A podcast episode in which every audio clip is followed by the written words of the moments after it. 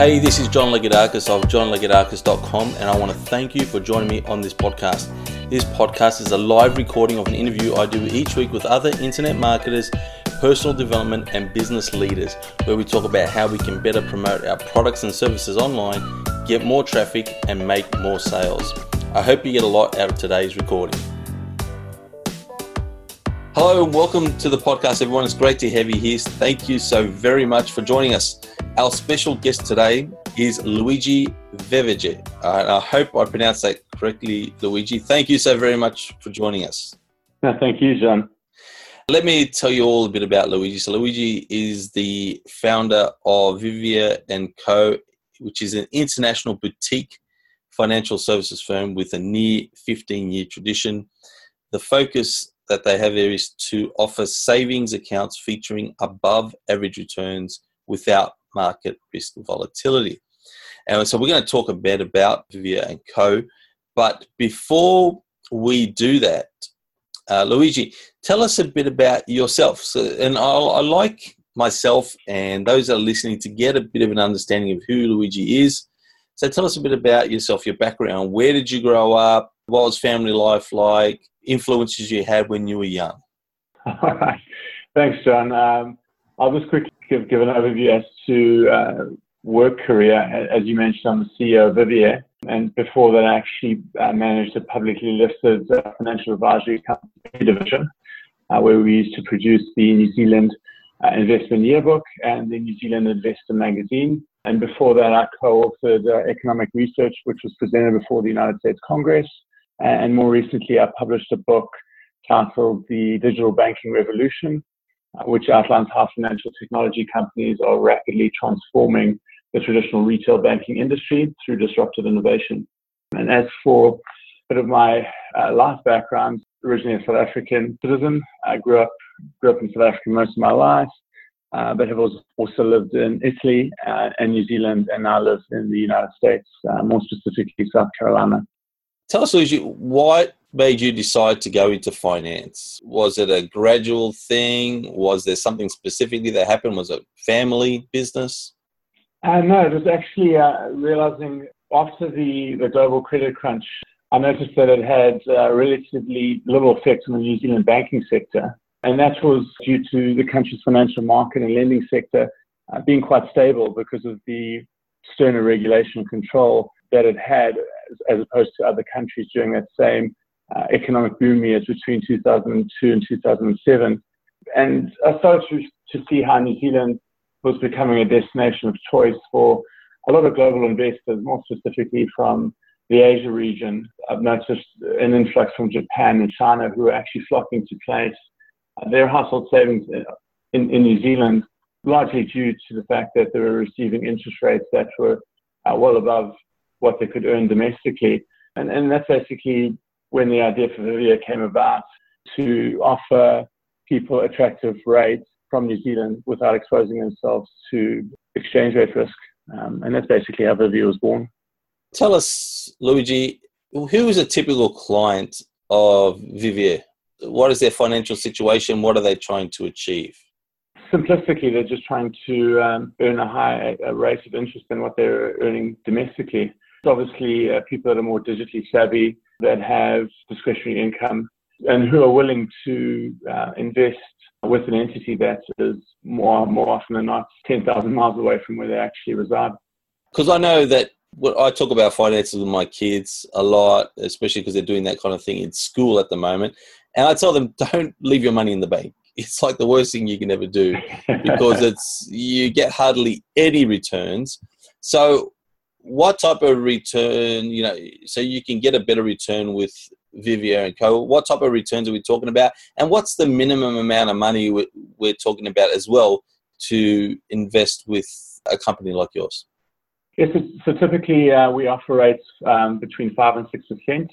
You need a minimum of at least 6,000 um, 6, euros in order to invest. Although we have the same characteristics as a bank, um, we're largely focused on our savings account offering, where you would actually select a notice period. That basically means you would invest with us for a certain period of time. So don't come to us if you're wanting to pay your groceries or or your you know or your utility bills because you're basically investing with us for a certain period receiving that interest, and then once your selected period has ended, you will receive your funds plus interest back.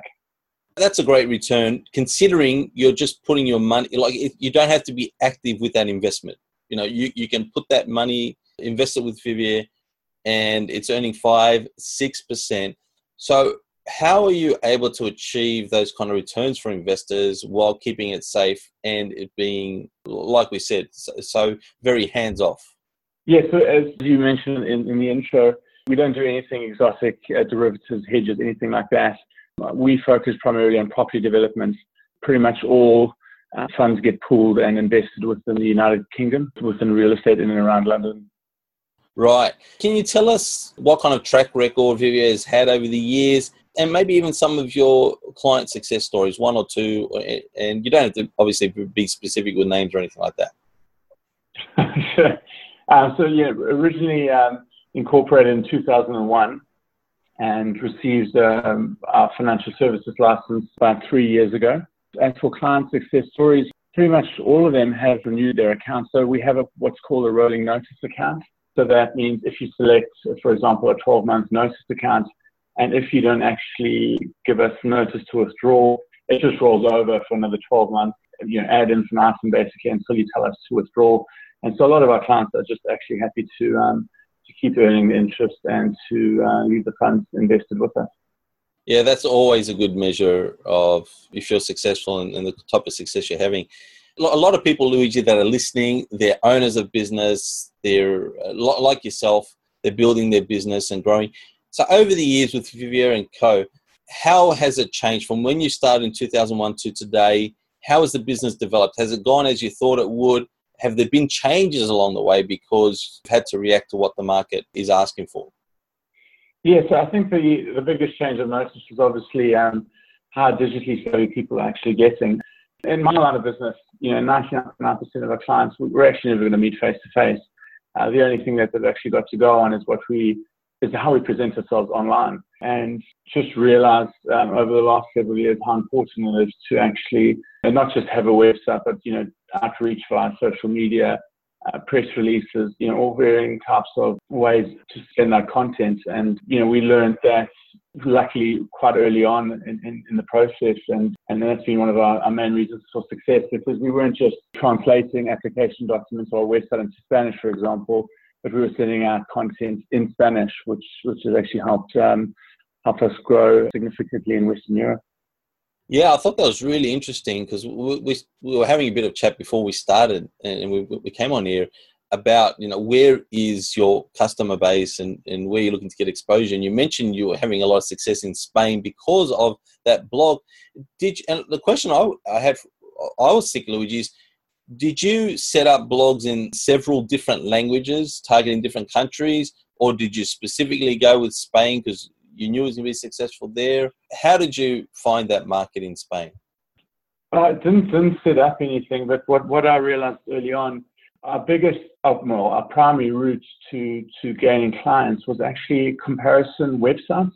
Um, and these are websites that are, uh, you know, independent people set up throughout the world where they basically list the best deposit rates you can receive within a country or a region. I realized that we can actually almost pitch them and you know tell them about us, what we do, what we're all about, and and often they would actually list us on, on their website. And because uh, Vivier's overheads are are quite low in comparison to your Barclays or the Standard Banks, because we don't have any bank branches, we, we're predominantly digital. Therefore, we can actually offer rates that are higher than what the high street can actually offer. And once we're actually listed on these websites, the inquiries just flow from there and, and, and clients flow from that. Yeah, that's fantastic. I really appreciate you sharing that. So this is not then. So the site you're you're talking about, or maybe there's multiple sites in Spain where you're getting a lot of business. It's not necessarily your website, but you've you've approached websites that do reviews for products which you would fall into, the category you fall into, and you've basically said to them, "Hey, this is what we offer." They've added you to the website as one of the comparisons is that what you're saying, Luigi? Yeah, yeah, yeah, yeah, that's correct. Look, it doesn't it doesn't happen that um, obviously that straightforward. There's a bit of a bit of a vetting process that goes on, and so there's a lot of back and forth that we're going for for a number of weeks, even months. And then once they're obviously satisfied with, with all the answers that we provide them with, they'll then go ahead and uh, actually list us on their uh, on their website.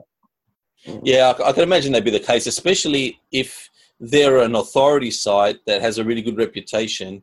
They want to make sure that you're legitimate because I'm I'm guessing in in the area of finance investment, there's a lot of uh, I've heard horror stories from people that they've invested money with something that looked really legitimate but wasn't.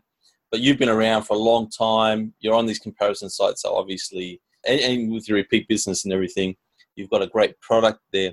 What else do you do, Luigi? For those that are listening today and they're wondering, you know, they're looking to promote their business, is there anything else that you've found has worked really well in getting getting the message out there and getting clients? Besides besides comparison sites, just for us, it's just been basically servicing our clients well because if they've served well, they appreciate the service that we offer, they're going to tell their family, they're going to tell their friends, and, and it just grows from there. So you know, we, since day one, we've decided to apply a, a personal services approach to, to our clients. And by doing so, we, we, we aim to build a long lasting relationship with each of them so that, you know, we can actually become their trusted advisor on all, all financial matters. Yeah, that makes a lot of sense. I mean, it's, it's a lot easier to keep an existing client than trying to find new ones. And obviously, there's the word of mouth that gets out there. So it's very wise yeah. advice. All businesses, Luigi, all businesses I know of, that successful ones, that they're, they're, through their history, the business owner or the business itself will make mistakes that they've that they've learned from. What are one or two or a few of the mistakes that you've made or Vivian Co's made that you learned really good lessons from? Yeah, sure. I think for us, we decided quite early on that we thought that Southeast Asia could potentially be um, a huge market for us. And we kind of went in there boots and all without really realizing the numerous challenges that, were, that we actually face number one being online connectivity uh, in the region being quite low, um, and also the fact that financial consumers there had never really even heard of the term offshore financial services institution. So there weren't many people looking for us in the marketplace for their banking needs. And so basically the, the, the burden fell on us as being the first mover to kind of educate the marketplace. Yeah, I mean, we, we should have um, possibly pulled out a, a, lot sooner, but but forged ahead there for, for quite some time before realizing that there would be a lot more. There, there was a lot more people that we needed to educate them than what we first actually thought that we needed to do. Yeah, that makes a lot of sense, and I think that's a, a can be a common mistake for a lot of business owners out there that are trying to get into new markets.